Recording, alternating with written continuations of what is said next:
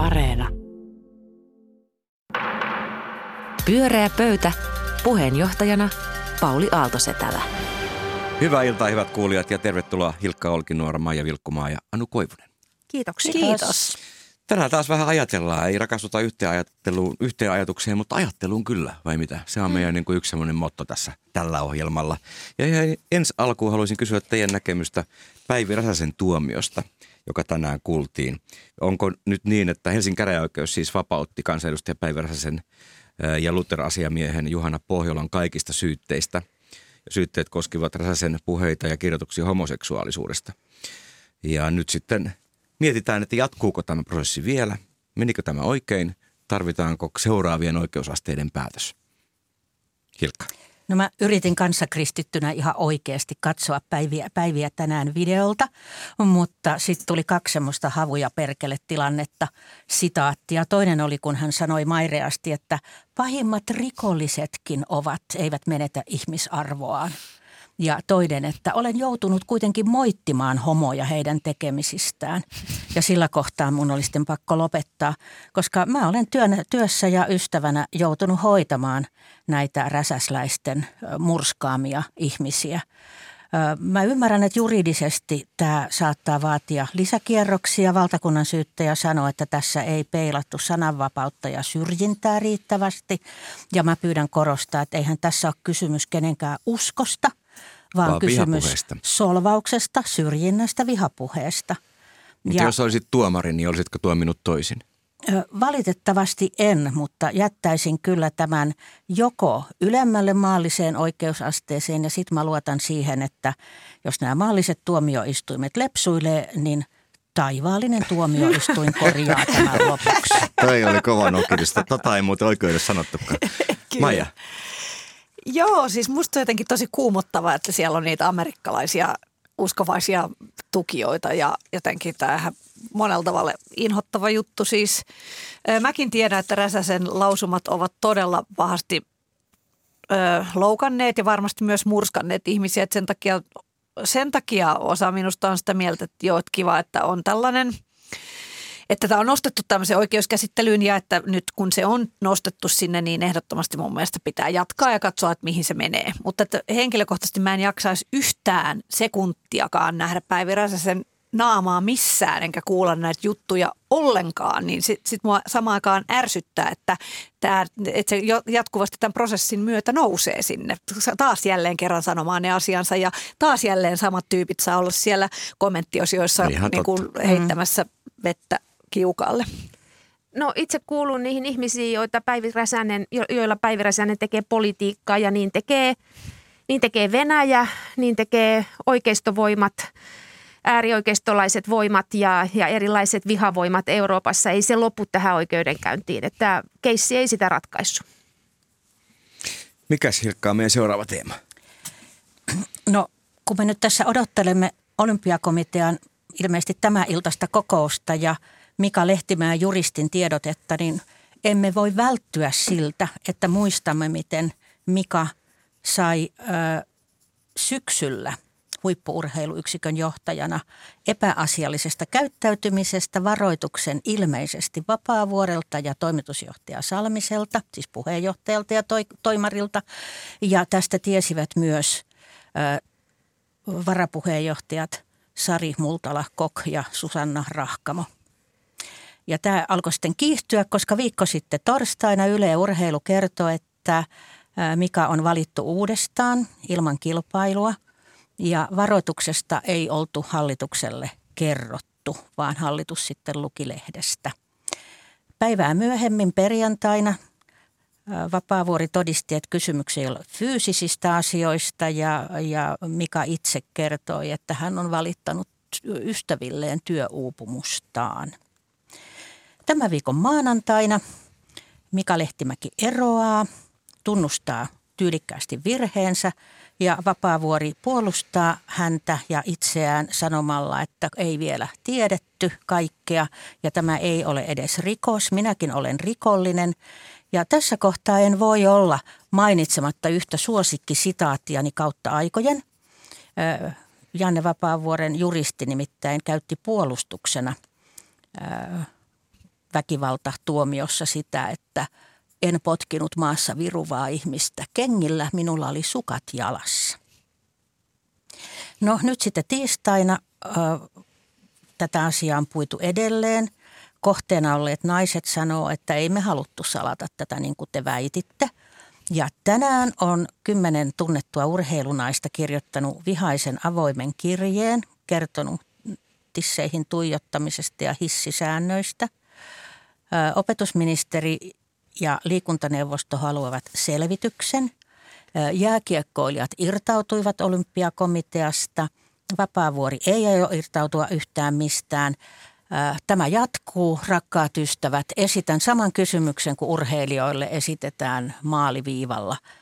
Mitkä on tunnelmat? Maija aloittaa, maaliviiva on ylitetty juuri. Noin se meni.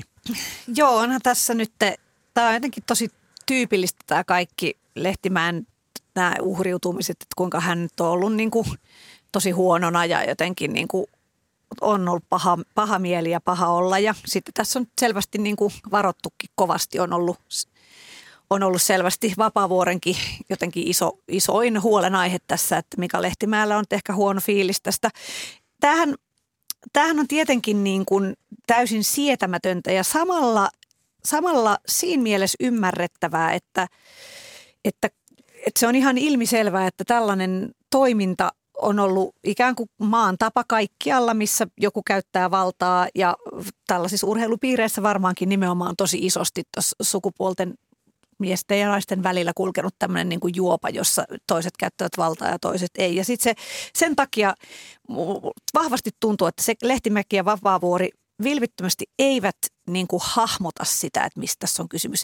Heidän mielestään tämä on niin kuin tällaista turhaa valittamista, jolla ei ole, jos ei ole mitään tekemistä niin kuin oikeiden asioiden kanssa. Joo. Herra Jumala, miten voidaan olla pihalla? Tämä on niin kuin mun mielestä tämä tunnelma. Että jos ajattelee, että Ihmisoikeusliitto käynnisti tämän Älä riko urheilua kampanjan. On tehty erilaisia, on ollut Me Too, on kulttuurialalla, on ollut erinäköistä niin kuin, ä, tutkintaa teattereissa, musiikkialalla, siis tämmöisissä organisaatioissa, jossa on niin kuin erityispersoonia ja sitten hallintoa. Näitä niin kuin keskusteluja on käyty. Ja sitten nämä on ihan niin kuin näin, jos koskaan kuullutkaan. Että nyt tavallaan, vaikka paperilla heilläkin kaikki Vaikka paperilla, mutta he ei ole lukeneet edes omia papereita. He on käynnistäneet ohjelmia ja muita ja sitten he toimii ja ajattelee, että heitä ei päde, koske nämä säännöt. Heillähän ja mä, on ihan tuoreet uh, urheilun eettiset periaatteet ja uh, kurinpitoprosessi. Kyllä, mutta että siis mun mielestä pointti tässä on se, että he ei myöskään ole tajunneet sitä, että urheilijat – ja urheilujournalismi on olleet valtavassa murroksessa. Meillä on niin uusia journalisteja, meillä on uusia urheilijoita, niin kuin tämä pelaajayhdistys. He yksinkertaisesti ei siedä tällaista. He luulee, että tämä joku, että he elää jossakin ihan eri todellisuudessa ja nyt ne siellä istuu tämän soppansa kanssa ja miettii, että mikä kriisiviestintä tässä otetaan käyttöön. Siis mä oon ihan, musta tämä on ihan järkyttävää. Mutta tähän liittyy niinku siihen, mikä on mun mielestä hauska meemityyppinen lause, että, että Hyvä Jumala, anna minulle keskinkertaisen, keski-ikäisen, valkoisen miehen itsetunto. Ja tähän se liittyy just tähän, että se on ollut musta koko Mitsuun keskustelunkin niin kuin avain, että kun ihmiset puhuu, naiset puhuu ko- kohtaamastaan mitätöinnistä ja häirinnästä, niin puhuttiin täälläkin jossain ja. vaiheessa siitä, että sitten aina, jos se vaikka Twitterissä puhuu siitä, kuinka monta naista siellä juttelee keskenään, niin aina sinne karauttaa joku mies, joka sanoo, että se ei ole noin. Tuollaista ei tapahdu. Se, se kieltäminen sen asian suhteen on hurjaa ja tässä se näkyy nyt niin kuin käytännössä.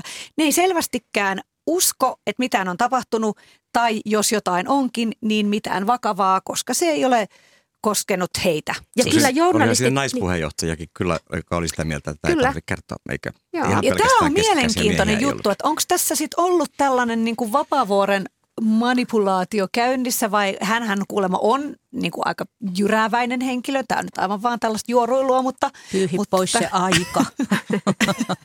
niin, siis, tästä kysy, että mistä, niin. Mutta tämähän liittyy tähän näin, että kun on salattu, se on luottaneet siihen, että ei, ei näitä urheilujournalistit ota esille, koska on niin kuin hyvät näytöt ja tunnelma menee pilalle urheilussa, jos ruvetaan ikävistä asioista puhumaan. Nyt kun se on avattu, niin se kärmepurkki, niin nyt sitten tulee selvitystä ja selvityspyyntöä ja kaikki kaivetaan esille. Että tähän on ihan, ihan niin kuin heille todella hankala. Klassinen kriisi sitä keissi, missä on niin paljon salattua, että löytyy työtä vielä pitkäksi aikaa niitä Kyllä, kaivaa esiin. Mutta siis funtsikaa vähän, että vuonna 2001, jolloin tapahtui tämä käpälöintien... Ö, Kaikkien käpälöintien äiti. äiti kun, kun ö, Matti Ahde ei suostunut eroamaan, vaan hänet erotettiin ja silloin tämä ärhäkkä Pirko Koskinen sanoi, että ei tämä nyt niin kauhean vakavaa ollut, siis 2001, koska siinä ei ollut esimiesaseman väärinkäyttöä, että se oli vaan semmoista käpälöintiä. Mitä luulette, mitä tapahtuu seuraavaksi? Mihin tämä johtaa? No ainakin mä toivon, että ne, kymmenen, tai, tai ne kymmenet naiset, jotka eivät uskaltaneet omalla nimellään allekirjoittaa tätä, mm. tätä kirjettä, niin sehän osoittaa, että tämä sen kun jatkuu. Mä ainakin toivon, että, että he voimaantuvat, eli että tämä, tämä leviää, mm. eikä, eikä jää pelkästään huippuurheiluun. Ja mä toivon, että Vapaavuori eroaisi, koska mua henkilökohtaisesti loukkaa hänen, että hän ei voi lopettaa sitä vähättelyä vieläkään, vaan hän niin kuin edelleen koko ajan vähän silleen, että on, no soittaisivat nyt suoraan minulle, joka on myöskin tyypillinen tällainen, että kun varmasti on soitettu hänelle ja oltu hänen yhteydessä monenkin kertaan. Mutta Voimmeko haudata Vapaavuoren presidenttihaaveet? Kyllä voimme. Ei tainnut olla paha vai ehdokas tähän saakkakaan, mutta Niin, varmaan niin, ei, joo. ei tarvitse sitä enää miettiä. Sinne jonnekin Rosatomin juureen. Mitä sä Anu ajattelet, miten tämä tulee jatkumaan? No mä luulen, että tämä, tähän tulee valtava selvitystila ja sitten tähän tulee uusia ulottuvuuksia. Tähän e- lisää ihmisiä, lisää tarinoita, lisää kertomuksia. Mä luulen, että tämä lähtee liikkeelle. Mm. Tämä, tämä, tämä ei pysty nyt pysäyttämään mitenkään. Tervehdy, tervehdyttääkö tämä niin Toivot- kuin huippu-urheilu? Niin ja musta myöskin kantaa fokuksen oikein, ettei puhuta enää naisten saamista jääajoista ja sponsoreista. Pyörää pöytä. Pyöreä pöytä, suora lähetys ja Maija, mikä on sun aihe? No, Tämä mun aihe tietyssä mielessä, tai aika voimakkaastikin, kytkeytyy tähän edelliseen Hilkan aiheeseen, koska tämäkin tota, Kiva, että se koskee... olisi vähän eri kuitenkin. No on tämä pikkusen eri, koska tämä, mutta tämä koskee valtaa ja vallan väärinkäyttöä, niin tämä edellinenkin. Mutta tota, siellä, missä on valtaa, niin tyypillisesti on myös vallan väärinkäyttöä. Öö, ja yksi tällaisista paikoista, jossa käytetään valtaa, on koulu. Ja juuri äh, vähän aikaa sitten on ilmestynyt kirjailija Iida Rauman romaani Hävitys, jossa hän puhuu ö, ikään kuin tosi tapahtumiin perustuen. Se on, on kuitenkin ihan fiktiivinen romaani, niin koulun just tällaisista valtaansa väärinkäyttävistä opettajista ja muutenkin koulun väkivallasta. Ja tota, hän sanoi, että, että kun opettaja käyttää valtaansa väärin, niin ne kiusaamismallit ö, valuvat aikuisilta lapsille. Ja, tota, ja sitten on hassua, että sit pidetään tällaisia kiva koulutyyppisiä, jossa yritetään niin kuin jotenkin puhua ikään kuin se kiusaamistilanne olisi lasten juttu, vaan vaikka se on niin kuin ikään kuin rakenne, jonka aikuiset itse luovat.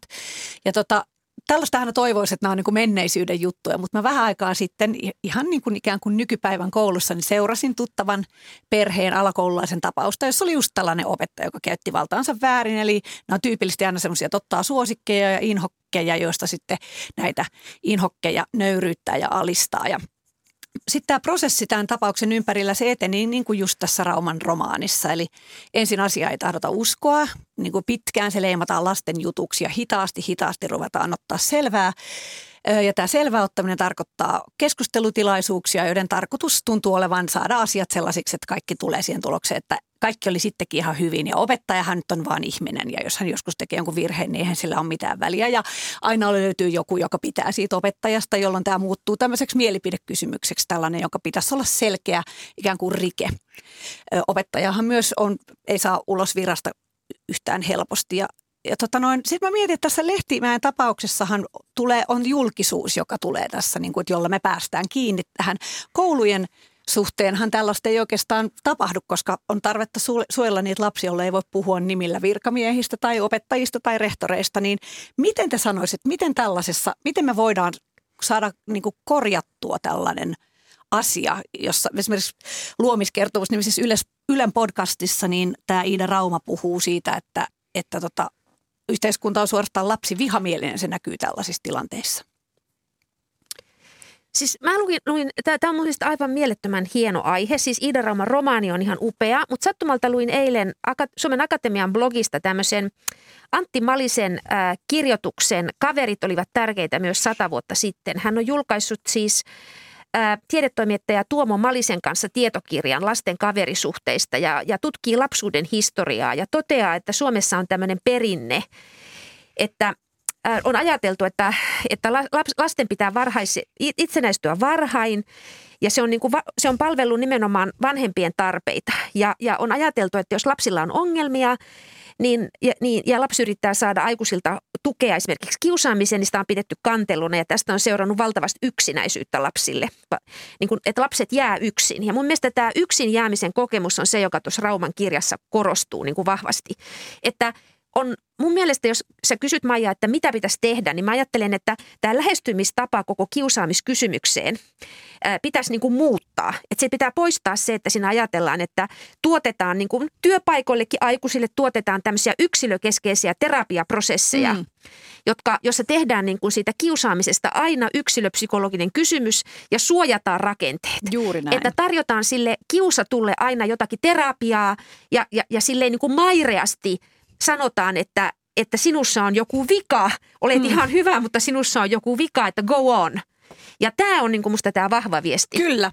Ja tätä tapahtuu nimenomaan koko ajan. Että Joo. se on ikään kuin, tarjotaan juuri näin ja terapia. aikuiset pettää. Kyllä. Se on niin kuin se peruskokemus. Eikö silloin kysymys on johtamisesta, että kaikki nämä konfliktit ja kriisit, hän tarkoittaa, että niihin pitää puuttua ja käyttää tarvittaessa sitten niin kuin direktio-oikeutta. Kyllä, mutta ilmeisesti se rakenne kannustaa tämän tyyppiseen johtamiseen, jos asiat lakaistaan maton, maton alle. Ja silloin se jotenkin pitäisi päästä mm. muuttamaan sitä rakennetta. Hilkalla on käsi ylhäällä. Mulla, mulla on tuota, hiukset pystyssä ja käsi ylhäällä, koska tämä liittyy hiukan tuohon edelliseen, kun me kysymme tästä miituusta ja naisten kohtelusta, että eikö me koskaan opita.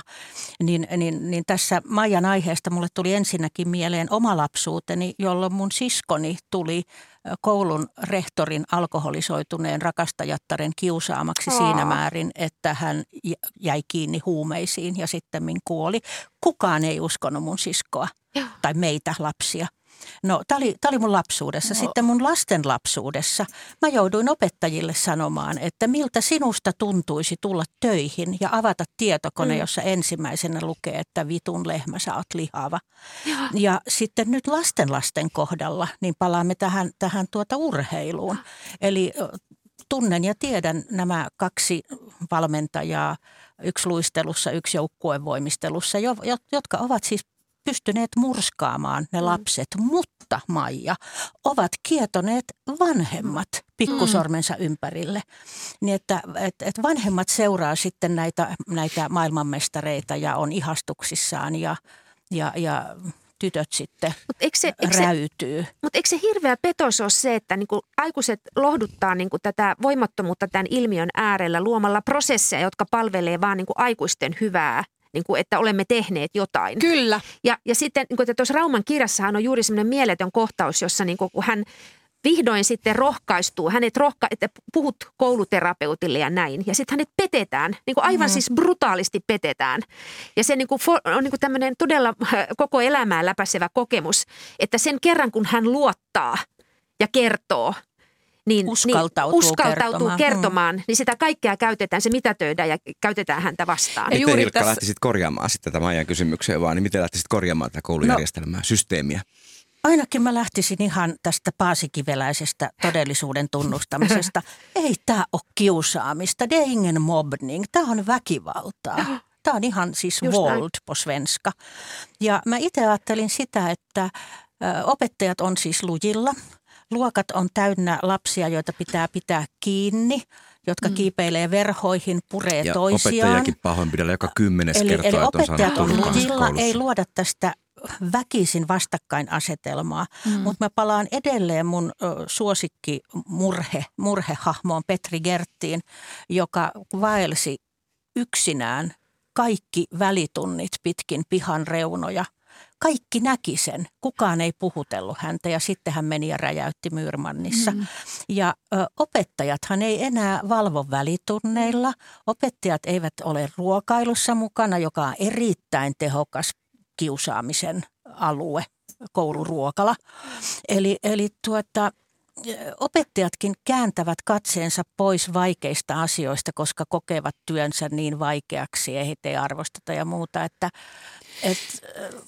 Niin, varmasti se on nimenomaan noin ja sitten ja sitten myöskin silloin, kun, kun tässä on taas tietenkin, että not all teachers. Niin, ei todellakaan näin. kaikki. Suurin osa opettajista on ihan mahtavia ja Kyllä. reiluja ja Mutta- kaikkia. Mutta sitten kun mm. siellä on muutama, ja vähän aikaa sitten oli myös uutinen tämmöisestä jostain päiväkodin ty- tyypistä, Kyllä. joka oli pahoinpidellyt lasta ihan fyysisesti. Sekin oli semmoinen, että lapsi valittaa todella pitkään kuukausia Joo. ennen kuin ruvetaan tutkimaan. Ja sitä selitetään sillä, että piti vähän keräillä tietoa. Niin mä mietin, että mikä se on, että tässä kohtaa on se, että miksi aikuiset pelkää sitä tilannetta niin paljon, että mä oon jopa kuullut, että joku vanhempi sanoo, että no mutta lapsethan saattavat manipuloida vanhempiaan. Minkä takia lapset keksis tällaisia Mm. juttuja? Manipuloisivat niin kuin vaan sen takia, että, että ei tykkää jostain opettajasta. Teoreettisesti Kyllähän lapset keksii juttuja. Eihän se tietysti ihan, ihan Joo, mutta jos ole. joku asia niin kuin tavallaan toistuu, se on ehkä tämmöinen Mm. samantyyppinen kuin tämä Me Too-juttu, että, että tavallaan yksittäinen juttu on aina tällainen niin kuin kuulopuhetta, mutta sitten jos ne toistuu, toistuu, toistuu ja ihmiset selkeästi oikeasti kärsii, niin kyllähän siinä silloin voisi ainakin ajatella, että antaisi semmoisen mahdollisuuden Mm. niin kuin myös viranomaiset, että tä, ehkä tämä onkin totta. Niin, että kuul, muukin ihminen kuuntelisi kuin terapeutti. Niin, a, niin ja siis on ihan varmasti, että tämä on ihmisresurssikysymys, että paljonko aikuisia on koulussa. Mä oon ihan vakuuttunut, että tässä on osaltaan kyse siitä, mutta on tässä kyse myös kulttuurista. Ja musta tämä niin kuin tavallaan tämä tämmöinen niin kuin la, niin tietynlainen las, lapsivihamielisyys tai tämmöinen niin kuin lasten instrumentalisoiminen, että lapset on vaan, niin kuin, että se menee aikuisten ehdolla se systeemin rakentaminen ja kaikkien näiden prosessien luominen, niin kyllä musta sen virheet pitäisi tunnustaa. Seitsemän lapsen äitinä en voi olla muuta kuin erittäin samaa mieltä. Pyörää pöytä. Pyöreä pöytä on vähän synkeissä tunnelmissa nyt teidän teemat. Ehkä tämä viimeinen on joku aivan hilpeä, vai onko? Tämä on ihan huippuhilpeä, koska siis mietityttää Suomen ja Ruotsin suhde ja sehän on ikuisuusaihe. Se on kyllä, ja se Joo. on vähän koominenkin, että se Kyllä, sopii oikein hyvin siinä on, siinä on komikka ja tragedia. Tällä kertaa siis liittyen puolustus- ja turvallisuuspolitiikkaan tietenkin. Yes. Äh, siis mun, se, mitä mietin, on se, että onko käymässä nyt niin, että Suomessa on käynnissä tämmöinen hyvin koordinoitu, hallinnoitu, prosessoitu, tehokas, tehokas marssi kohti NATO-jäsenyyshakemusta – Toivottavasti. kun, kun ta, no niin, kun taas Ruotsi jää odottamaan syksyn vaaleja tai katsoo, että, ää, että nyt ei ole oikea aika tehdä jäsenyyshakemusta, että sodan, so, sodan tilanteessa se voisi lisätä epävakautta tai eskalaatiota. Ja mun niin kuin pohdinta ruotsalaista mediaa seuratessa ja ruotsalaisia keskusteluja on se, että vaikka ruotsalaisia suuresti huolettaa turvallisuustilanne, niin voisiko olla itse asiassa niin, että ruotsalaisille sopiikin se, että Suomi ja NATO Baltian maiden turvatakajana hoitaisi Itämeren alueen puolustuksen. Ja ikään kuin tässä mielessä ää, ää, ikään kuin se sopisikin, että Suomi hakee ja Ruotsi ei. Ja tähän niin kuin erityisesti antaa aihetta päivän Dagens Nyheterin pääkirjoitus, joka päättyy hienosti sillä tavalla, että ää, aikuisilla ihmisillä on suunnitelma. He voivat mielessään kuvitella, että myrsky tulee myöskin niin kuin kauneimman auringonpaisteen jälkeen ja heillä on sadevaatteet kaapissa odottamassa. He tietävät, että kaapista voi loppua ruoka ja ostavat sitä lisää hyvissä ajoin. Lapset taas yleensä uskovat, että se, mikä nyt on, se jatkuu ikuisesti ja että su- monet asiat tai useimmat asiat järjestyvät, vaikka sitten niihin tarvittaisiinkin jonkun toisen apua. Suomi on aikuisten Ruotsi. Dagens Nyheter on sitä mieltä, että ruotsalaiset elääkö heinäsirkat, Suomi on muurahaismaa ja Suomi tarjoaa tämmöistä, Suomi, Suomi, Suomi, Suomea ajatella Ruotsin vanhempana. Ja mun kysymys on teille, että ootteko te valmiita tähän rooliin? Vihdoinkin. Hei, se on pikkuveljenne oltu tässä niin kuin vuosisatoja. Mm. Aija, ollaanko valmiita? En, siis mua pelottaa kyllä. Mä oon niin tottunut tähän pikkuvelin rooliin, että mä, mä, tota, mä haluaisin, että ruotsalaiset liittyisi ensin ja sitten me vasta silloin. Mä huomaan, että mä oon, mä oon ollut niin ahdistunut tästä sodasta ja kaikesta siihen liittyvästä, että mun on, että mä oon tosi onnellinen, että, että mun ei tarvi esimerkiksi päättää tätä NATO-kysymystä ja että ei, että no tietenkin sitten jos tulee kansanäänestys, niin silloin täytyy, mutta että, että kyllä mä niin kuin suhtaudun siihen niin kuin pelokkaasti mihin tahansa ratkaisuun siinä, että tämä on vaan musta niin, niin jotenkin pelo, että sen takia mä oon ehkä tässä nyt semmoisen lapsen asemassa, joka vaan toivoo, että kaikki kääntyisi hyvin, mutta Haluaisit ei, olla ei ole minkäänlaista tota, strategiaa siihen sen No suhteen. Hilkka, ootko sä valmis aikuisuuteen? No siis mun mielestä viimeistä sanaa Ruotsin ja Rossian välisestä kauhun tasapainosta ole vielä sanottu. Joo. Ö, Me asuttiin pari vuotta Tukholman saaristossa ja purjehdittiin siellä paljon. Ja mä yllätyin siitä, miten paljon ihmiset tuli sanomaan, että niin te suomalaiset, meillähän on sama kohtalo. Venäläiset on polttanut ja tuhonnut meidätkin. Mm-hmm. Ja tässä kävi ilmi, että he tarkoittavat suurta Pohjansotaa 1719 Joo. Ihan jon- yhtenään jonka, jonka jäljiltä on sitten paljon, siellä on kaikkia Rysholmen ja muuta. Aivan. Ja se päättyi sitten uuden kaupungin rauhaan ja nöyryytykseen. Ja siitä lähtien Ruotsissa on kyllä tietoisesti lietsottu myös niin sanotusti ryssävihaa. Ne paistaa vangit, repii naisilta rinnat. Ö, 28 vuonna oli niin sanotut kasakkavaalit. Sitten siellä etsitään sukellusveneitä. Ja vieläkin, jos Ruotsissa halutaan niin kuin riehua, niin huudetaan, että ryssen kommer tai mm-hmm. edu aldeles rysk. Ja mä oon ihan varma, että tämä Ruotsiin ikään kuin miinana haudattu epäluulo venäläisiä kohtaan aiheuttaa sen, että nyt vielä pontevasti NATOa vastustavat demarit saavat meidän demareilta vetoapua ja pystyvät suostumaan siihen, että Ja olihan se yli käymme 60 prosenttia jo, mitä, mitä ruotsalaiset oli valmiita liittyä NATOon, mikäli Suomi sen päätöksen ensin tekee. Viska Niin. go hand in hand. Kyllä Niin, mä niin uskon. siis siinähän on tietysti se, että riskeeraako Ruotsin sosiaalidemokraatit tämänhetkisen ennätys-Gallup-tuloksensa. Se on niin kuin, siellä se vaalit aiheuttaa, aiheuttaa tässä ongelmia, mutta että tietysti niin kuin ruotsalaisillahan on hieno historia tavallaan joko sellaisista, sitä me ollaan usein tässä ohjelmassa Kaarina Hasadin johdolla puhuttu Suomen opportunismista, mutta ruotsalainen opportunismihan on siis sitä, että niin kuin esimerkiksi Palmen aikana tehdään rauhanpolitiikkaa, julkisesti ja sitten takahuoneessa diilataan Yhdysvaltain kanssa kylmän sodan aikana asekauppoja. Ja tavallaan yksi vaihtoehtohan tässäkin nykytilanteessa on ikään kuin se, että siellä niin kuin julkisesti tavallaan parlamentti vähän niin kuin keskustelee siitä ja tästä ja tuosta on aika epämääräistä, mutta siellä jossakin kammareissa niin kuin joku absoluuttinen elitti itse asiassa junaileekin tätä NATO-asiaa ihan toiseen Miten suuntaan. se eroaa meidän tilanteesta? No meillähän on ihan siis, meillähän on, ei, musta se on aivan radikaalisti erilainen tilanne, että kyllä mä näen, että meillä on ihan demokraattinen prosessi käynnissä. Nimenomaan prosessiin on puhuttu paljon, mutta kyllähän meidän poliitikot katsoo Ruotsiin nyt.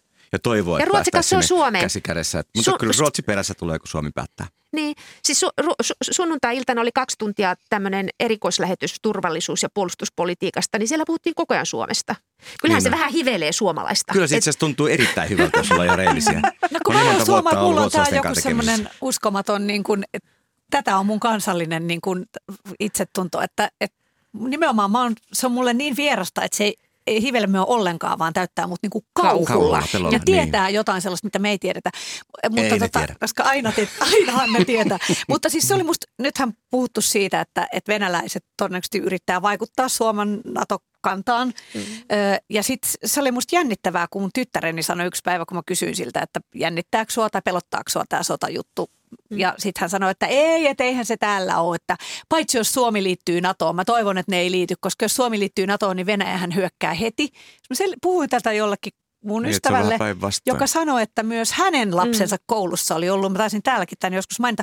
Silloin mä rupesin miettimään, että jos tämä on kaikkien ihmisten alaasteen kouluissa, niin onko tämä joku niin kuin venäläinen trolli, joka on tämän niin kuin laittanut Mm. jollain tavalla johonkin. Ne väitti, että se ei ole mistään. TikTokiin. Niin, että, Mm. että onko se TikTokissa? Se ei kuulemma ole, mutta eihän se välttämättä muista, että sieltä Kyllähän se tällaista tulla. vaikuttamisviestintää nyt tapahtuu ja infoiskoja on jo meneillään, mutta on ollut jo kauan ennen Ukrainan sotaa. Niin. Mutta onhan tässä se on niin myös kiinnostavaa se, että itse Ruotsin media, niin kuin, niin kuin Hilkkakin on pitkään seurannut intensiivisesti, niin eihän siellä ole puhuttu puolustuspolitiikasta eikä turvallisuuspolitiikasta. Se on kyllä ihan Nyt totta. siellä niin kuin opetetaan kansalaisille, että mitä aselajeja on, mitä oli vuonna 50, mitä oli vuonna 90, mitä on nyt tällä hetkellä. Lasketaan, että on seitsemän kappaletta ja 14 kappaletta ja kansalaisille niin kuin ABC ja lähetetään kotiin, niin kuin meilläkin on näitä tällaisia Väestönsuojeluohjeita väestönsuojelu ja muita ohjeita, että tämä on niin kuin mieletön tämmöinen informaatiokampanja myös kansallisesti. Ja sehän on käynnissä. heille varsin oloa, että nehän rupesi äh, dramaattisesti vähentämään tota puolustusvoimia 2004. Mm. Se on totta. Että ne se on joutuu varmaan- ottamaan tämän, tämän takaisin. Se on varmaan suomalaisille vaikea, että haluaako olla turvassa vai oikeassa. Että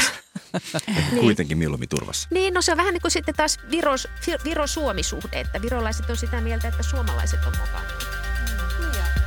Pyörää pöytä. Pöytä. Hei, tämä oli suora lähetys. Kiitos Hilkka Olkinuora, Maija Vilkkumaa ja Anu Koivunen mielipiteistä ja vastaväitteistä. Ensi keskiviikkona toiset aiheet ja katsotaan, mitä maailmalla silloin sattuu tapahtumaan. Minun nimeni on Pauli Aaltoset, täällä ohjelma oli Pyöreä pöytä. Pyöreä pöytä.